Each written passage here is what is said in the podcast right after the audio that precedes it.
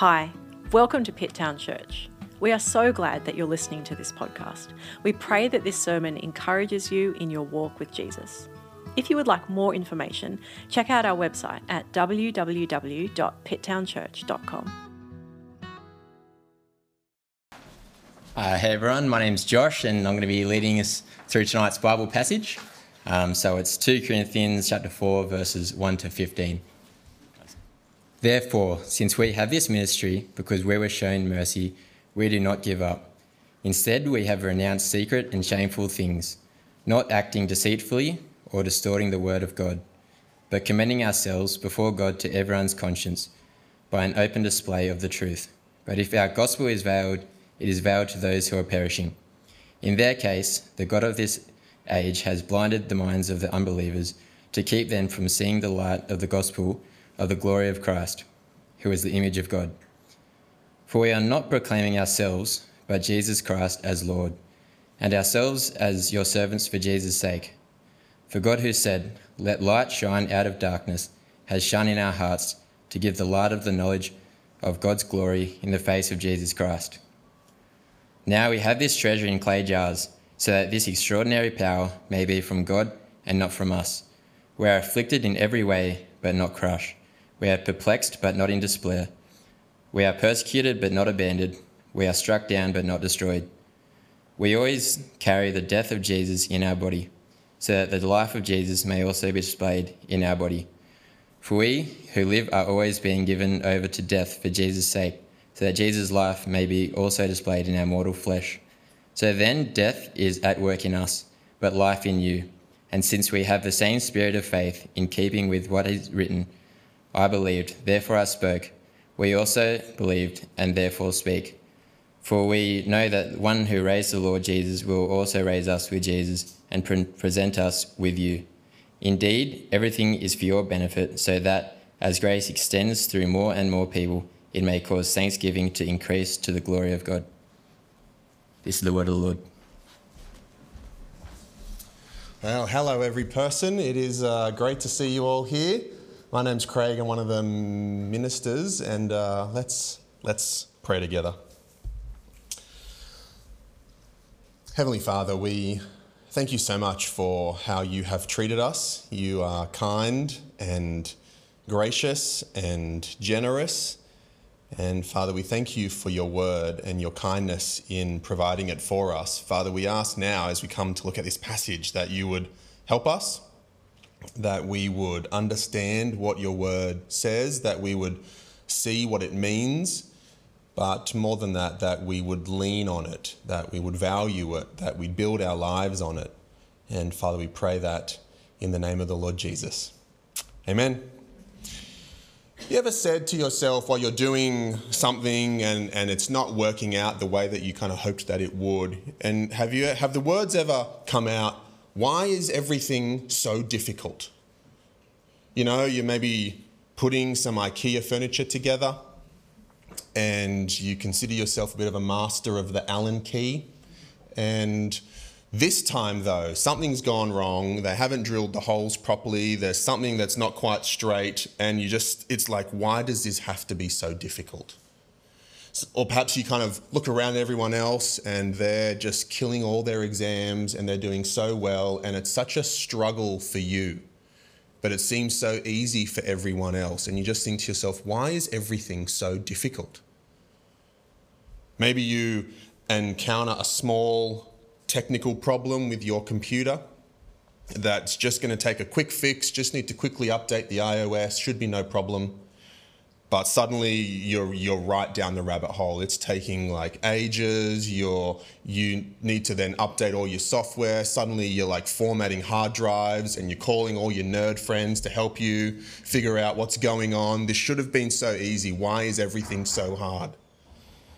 Maybe you need to just quickly close an account you know, like a bank account perhaps, or an insurance account, or you're going to switch internet providers. And it should just be quick and simple and easy. Just a quick phone call, make that happen. No, you're on the phone for like 45 minutes. They're requiring that you send them your previous passport and a you know hand typed letter that you need to fax them on a fax machine. You're like, I don't even. Why is everything so hard? Why I I don't even know a person who owns a fax machine. I haven't typed a letter for ages. Why does everything have to be so difficult? Why do I have to write a letter like it's World War One? Dear my internet provider, I feel like it is time for us to part ways. Although I have appreciated your providing of the internet, I do feel like your prices are exorbitant compared to the download speeds you are providing. Furthermore, we have talked previously on the telephone, and this letter is surplus to requirements. Yours sincerely, Lieutenant Craig A. Hamilton. You know, why does it have to be so hard? Why do things need to be so difficult?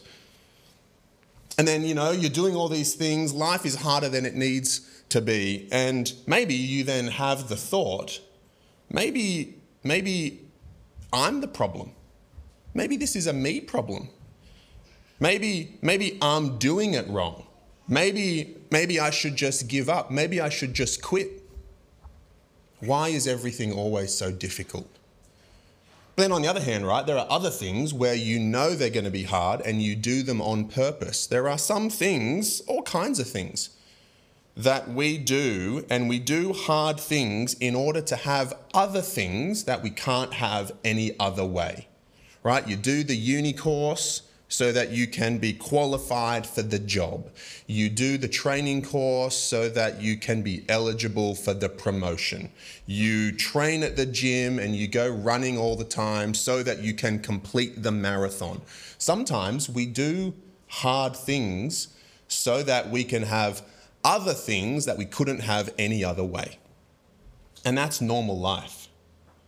And maybe you feel like you're here and you've been trying to follow Jesus and you've been trying to have a ministry to your friends and the people that you work with and, and the people in your family and the people that you live with and and it's it's hard and it's it's challenging and it's difficult. And maybe you feel like maybe it's a me thing. Maybe maybe I'm doing it wrong. And then you might be tempted to think that maybe if you just perhaps tweaked the message a little bit, maybe if you just made it a bit more palatable, maybe if you just sort of backgrounded the things that people find a bit offensive and foregrounded other things, then maybe it'd be better. Or perhaps even you're kind of tempted, rather than tweaking things, maybe it's that you're tempted just to stop speaking at all and maybe just give up and, and, and quit the whole thing. And it's into that feeling, into that experience that Paul speaks in today's passage. And what I'm hoping that we'll see are some of the reasons why God has actually made it so hard on purpose. And that as we see some of those reasons, that perhaps they'll help us and inspire us and motivate us to not give up, particularly when things get challenging and difficult. So, we're in 2 Corinthians chapter 4, and if you've been around for the last few weeks, you'll, uh, you'll remember that the Corinthians were obsessed with the external and the beautiful and the strong and the now and the impressive, and that another group of preachers had come in to the city. And, and they were everything that the Corinthians loved. They were impressive, they were beautiful, they were strong, they were eloquent, they probably wore white suits, they probably had nice teeth. They were just strong and powerful and impressive. And so this other team arrives, and they were peddling a much more Corinthian gospel. They had a, a, a message of strength for the strong, for the impressive, and they promised triumph now rather than suffering. And Paul, he deeply, deeply loves this church, and he's doing everything he can to persuade them away from these counterfeit preachers with their counterfeit ministry and their counterfeit message. And they, you know, were claiming so much, promising so much, but they didn't love the Corinthians at all. And what they were promising was all fake and all phony. And Paul wants this church to see that if they walk away from him, if they walk away from Paul and his ministry and his message and his Jesus, if they walk away from all of that, then they'll be left with nothing, no hope in the coming judgment. So we're in uh, 2 Corinthians chapter 4, if you have that open still. And the two big questions in this chapter are number one, if the new covenant, the new arrangement that we talked about last week, if, if it's so glorious and so bright and so transformational, so powerful, so much better, then Paul, why do so many people reject your message? Number one. And then the other question is if, if your ministry is so powerful and transformational and better, why is it so unimpressive? Why is it so powerless and so weak? Why do you suffer so much, especially compared to the other team who have just arrived? And so in this chapter, Paul just unloads the heavy artillery, right? He just he just unleashes. And it's pretty much like every verse in chapter four could be its own just slogan. You could just imagine every verse like on a mug at Koorong that you'd buy for your mum.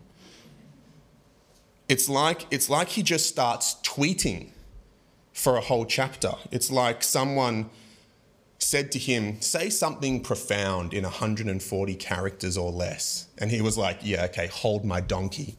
And just started and did a whole chapter. But at the same time as that, right, it is very kind of Twitter esque. But at the same time, it's also very tightly argued. He's, he's making points, he's not just saying thoughts. So let's jump into verse 1, chapter 4, verse 1. And the first word of the first verse is therefore. And when you see a therefore, you need to ask what it's there for like back at school, right? When you would write an essay and you said, you know, like blah, blah, blah, all these things. And then you'd say, blah, blah, blah. Therefore, having said all of that, in light of all that, in conclusion, therefore, blah. So, what is this therefore, therefore? Well, he kind of tells us in the verse, he says, Therefore, since we have this ministry because we were shown mercy. But what does that mean? Well, here's what's happening. This is the conclusion to all that Paul has so far talked about in chapters 1 to 3. And the big questions of those opening chapters were number one, can you trust me? And number two, am I adequate for this? They're the two things he's been talking about. And his answer to both of those has been a resounding yes. Yes, you can, and yes, I am. So he says in chapter one, you can trust me because I'm imitating Jesus. And then chapter two, he says, we are adequate for this because A, God speaks through us in the gospel. And he says, you Corinthians are the proof of that. If you want evidence that my ministry is legit and that it can be successful. You are the evidence. I came and I spoke about Jesus to you and you were converted. If you want my CV, you are my CV, he says to them. And then he says, also, B, we're adequate because our message brings real transformation. We saw that last week this new covenant, this new arrangement, is better, brighter than the old arrangement. The sun covenant is brighter than the torch covenant, if you were here last week. And, and this new covenant brings real transformation.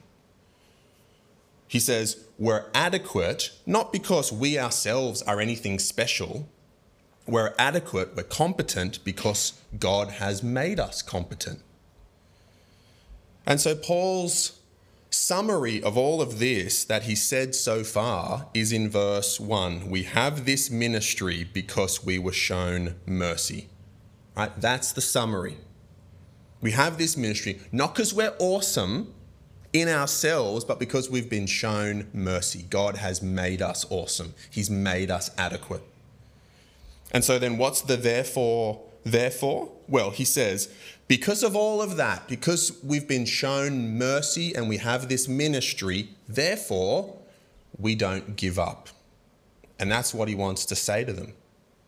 We don't give up. And so, what do we do instead? What's the other option?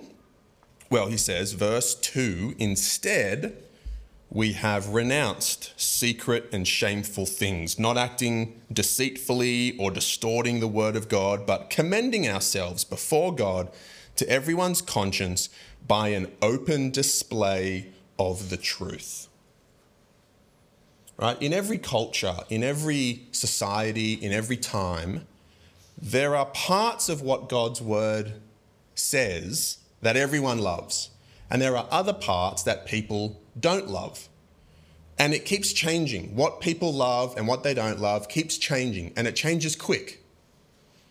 For example, right, maybe 20 years ago, it was all about there is no universal truth. You can't say that there's truth. You have your truth, I have my truth and and your truth's not my truth and my truth's not your truth you do you i'll do me there is no universal truth but then now we've kind of changed and what's true for me is universally true if it's true for me you have to acknowledge it you have to agree with it you have to approve of it my truth is now universal truth. So we quite like universal truth now, but now it's like my truth is true for everyone, but your truth is also true for everyone as well. And we're trying to work out how that works and, and what that's supposed to look like. But that's where we are. We like universal truth now.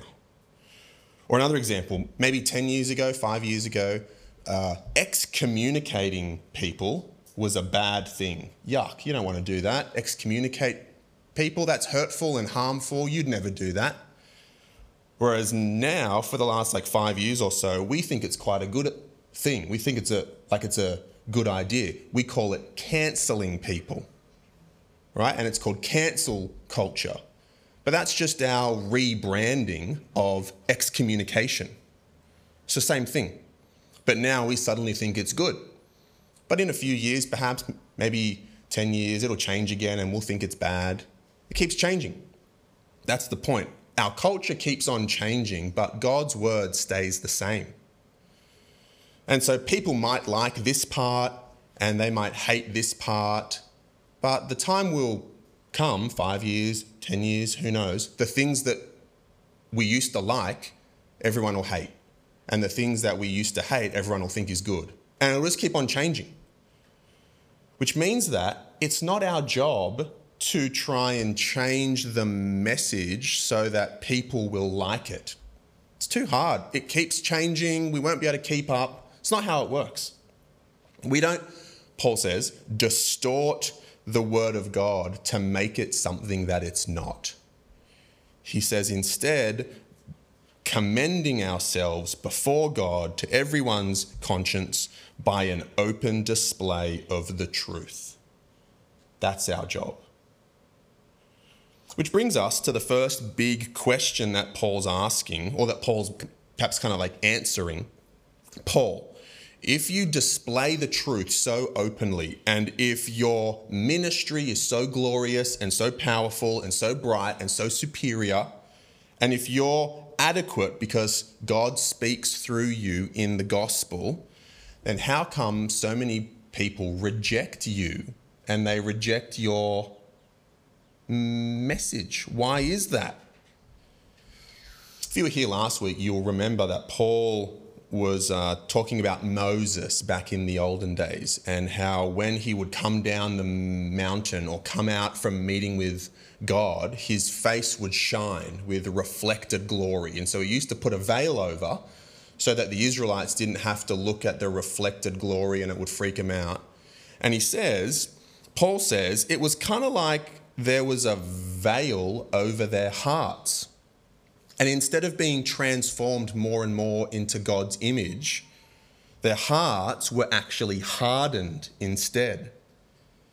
And Paul comes back to this idea here in chapter 4. How come people keep rejecting what you say if it's so great and so powerful and so bright and so glorious? Is, is that evidence that you're not adequate? People keep on rejecting it. Is that proof that it's actually a you problem, Paul. And Paul says, verse 3 But if our gospel is veiled, it's veiled to those who are perishing. In their case, the God of this age has blinded the minds of the unbelievers to keep them from seeing the light of the gospel of the glory of Christ, who is the image of God. In other words, if you're awake, right, and, and your eyes are open, and the world is pitch black darkness, then there's two main possible options as to what's going on. Option number one is it's either nighttime, or the other option is you've gone blind. Right? If I'm walking around and it's it's like lunchtime and the sun is shining and it's hot and the world is pitch black that's not a sun problem. That's a me problem. I've, I've gone blind. And so Paul says the message that he proclaims is the message of the good news of the glory of Jesus, which is why he says, verse 5 For we are not proclaiming ourselves, but Jesus Christ as Lord, and ourselves as your servants for Jesus' sake. For God, who said, Let light shine out of darkness, has shone in our hearts to give the light of the, of the knowledge of God's glory in the face of Jesus Christ. We don't proclaim ourselves, but Jesus as Lord. I don't proclaim Craig as Lord. It's not about me, it's about Him. He is where the power is and where the beauty is and where the glory is. He is the treasure. Craig is not the treasure. You are being transformed into his likeness. You're not being transformed into Craig's likeness. Imagine that. Yuck. Everyone in the world being transformed into my likeness. How horrible. He says, Our hearts were hard and blind.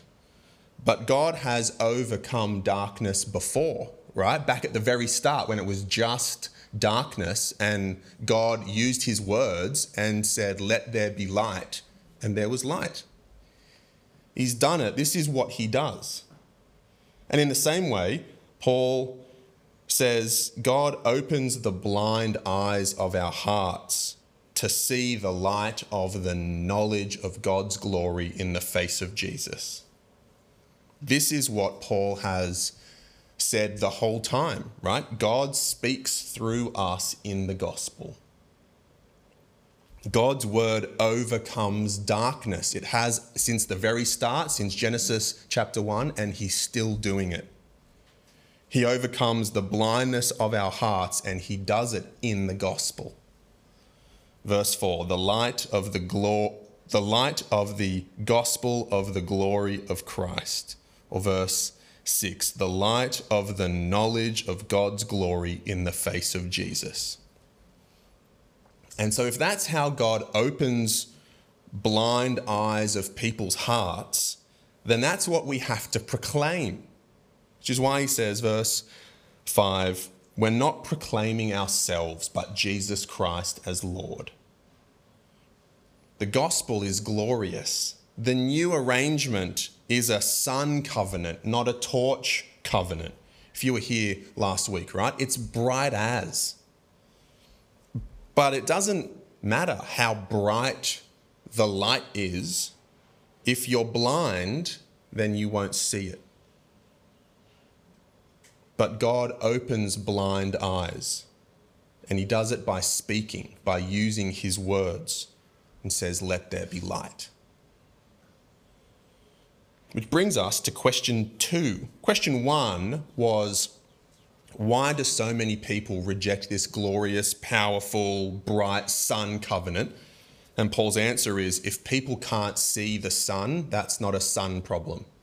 That's a you problem. That's a blindness problem but God can open blind eyes. Question two is if this new arrangement, this new covenant, this new ministry, if it's so bright and so powerful and so transformational, then why are you, Paul, so weak and constantly suffering? Why aren't you triumphant? And the first part of the answer is in verse 7. He says, now we have this treasure in clay jars, so that this extraordinary power may be from God and not from us. In the ancient world, clay jars were ordinary, fragile, affordable, disposable, mass produced, unexceptional. Paul says he's a clay jar. And this treasure, the light of the gospel of the glory of Jesus, this infinitely valuable treasure, God has chosen to entrust it in weak, fragile, easily broken, unexceptional clay jars. Paul is a clay jar. I am a clay jar. You are a clay jar. Clay jars were the plastic bags of the ancient world. You know how sometimes the um, like local council will leave you those green bags for your kitchen scraps. They're like made of potato or something, and you put you put your kitchen scraps in them, and they like rip easy, and they smell, and they're like you put them in the compost. Paul says he's a green bag. I'm a green bag. You're a green bag. And God has chosen to put this infinitely valuable treasure inside a green bag. Why would He do that? Well, He says in the verse, we have this treasure in clay jars so that this extraordinary power may be from God and not from us. Again, it's not about you, it's not about me. It's not that you can open people's minds if you were just if you could just be smart enough. It's not that you're so persuasive, that I'm so eloquent, that your rhetoric is so powerful, that my charisma is so affecting that people will be persuaded and their eyes will be opened. It's not about me. It's not about you. There are no growth group leaders in this church, no kids' church teachers, no rise leaders, no glow leaders, no scripture teachers, no preachers who can change anyone's heart. No way, not possible, not happening. Every preacher, every teacher, every leader in this church is a clay jar, a green bag. The power is from God not from us. I can't change anybody's heart. I, I just proclaim that Jesus is Lord. I just say, look at this treasure. You could have it if you want. That's, that's all I do. And then God does the rest. And then, having said that, Paul then lists a little short list of some of his afflictions, some of his sufferings. And he lists them like this four times in this book. And he does it here to underline his clay jar, plastic bag point. We're fragile, we're easily broken. The power's not in us. But he wants to go further because the, the question is why is your ministry characterized by so much weakness and suffering and, and lack of triumph? That's, that's the question. And his answer is well, we're green bags to show that the power is from God. But it's more than that. Because he wants them to see that the way that God does things is by bringing life through death. That's how God does things. That's what he did in Jesus. And we're kind of like a scaled down version of that. So he says in verse 10, in this kind of complicated part, he says, verse 10, we always carry the death of Jesus in our body so that the life of Jesus may also be displayed in our, in our body. For we who live are always being given over to death for Jesus' sake, so that Jesus' life may also be displayed in our mortal flesh. It's a bit kind of complicated. The word that Paul uses here for death in verse 10 is a bit of an unusual word. What he has in mind is not just the exact moment of Jesus, you know, dying on the cross, but he has more in mind the whole course of suffering of Jesus' life that escalated and culminated in Jesus' crucifixion. He has that whole sweep of Jesus' life in his mind. In other words, it's, it's the dynamic of Jesus' ministry. It was a continual bearing the burden of suffering all the way until death. And through that ministry of dying, he brought life, both in his own resurrection from the tomb, but also our resurrection, but also the spiritual life that He provides us as we put our trust in Him and we're renewed and born again and we're new creations and we're transformed into His image. Life through death. And Jesus' ministry was a ministry of suffering and dying in order to bring life to others. And just like that was the pattern of Jesus' life, Paul says that's the pattern of his life too. And it should be the pattern of our life as well. That's the blueprint. And so he says in verse 12, kind of bluntly So then, death is at work in us, but life in you. That's the blueprint. But he wants to make sure that they know this isn't about just people seeing your life and observing you be a Christian and being transformed by just seeing you. That's not the way that it works. They need to see our lives and hear our message.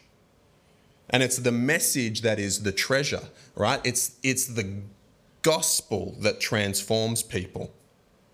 And that's, that's why he says, verse 13, and since we have the same spirit of faith in keeping with what is written, I believed, therefore I spoke, we also believe and therefore speak.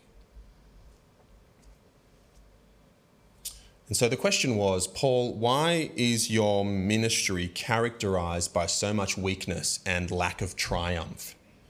And Paul's answer is, well, because our ministry is patterned on Jesus we proclaim a suffering, crucified king who dies to bring life. And so we do a scaled down version of that. The pattern, though, is the same. This is what legit ministry and legit leadership looks like. We believe and therefore we speak. And we suffer so that you can have life. Death is at work in us, but life in you.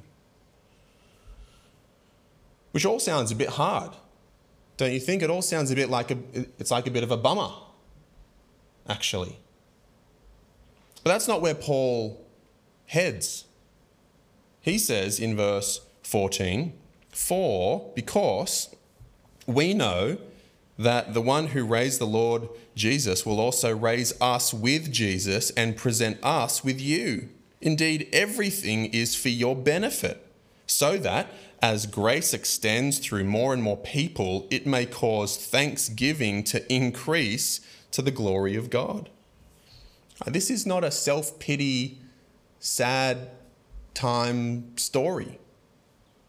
This is a story that will end well. We're going to make it. The one who raised the Lord Jesus will also raise us with him and present us with you. We're going to make it. Grace will extend to more and more people. Thanksgiving will increase. God will be glorified. This is what legit leadership and legit ministry looks like.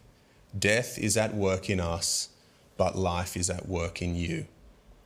We don't preach ourselves, but Jesus Christ as Lord and ourselves as your servants for Jesus' sake. And so we do hard things so that we can have things that we can't have any other way.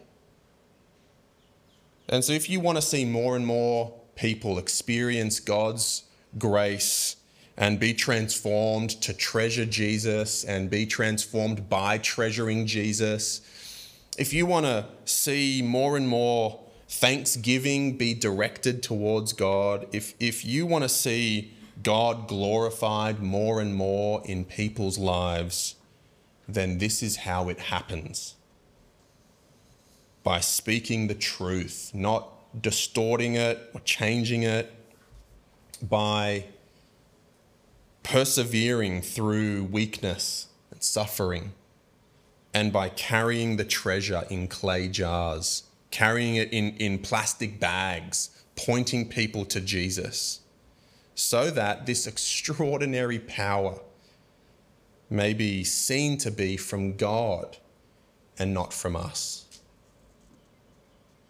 And so, verse 1 Therefore, since we have this ministry because we were shown mercy, we do not give up. Let's pray. Heavenly Father, we do thank you for the mercy that you have shown us and the mercy that you constantly provide us. Father, we thank you for the Lord Jesus and for the pattern of his life and the life that he has won and brought through his death. And Father, we do pray for us that you would help us, clay jars, green bags, that you'd help us in our uh, fragility and our frailness, that as we have this treasure, the treasure of the gospel, that you would use us to open the eyes of those who are blind, whose hearts are blind, and that through us there would be grace extending to more and more people and that people would thank you and glorify you more and more. Father, help us in all of this not to give up. And we pray that in Jesus' name, amen.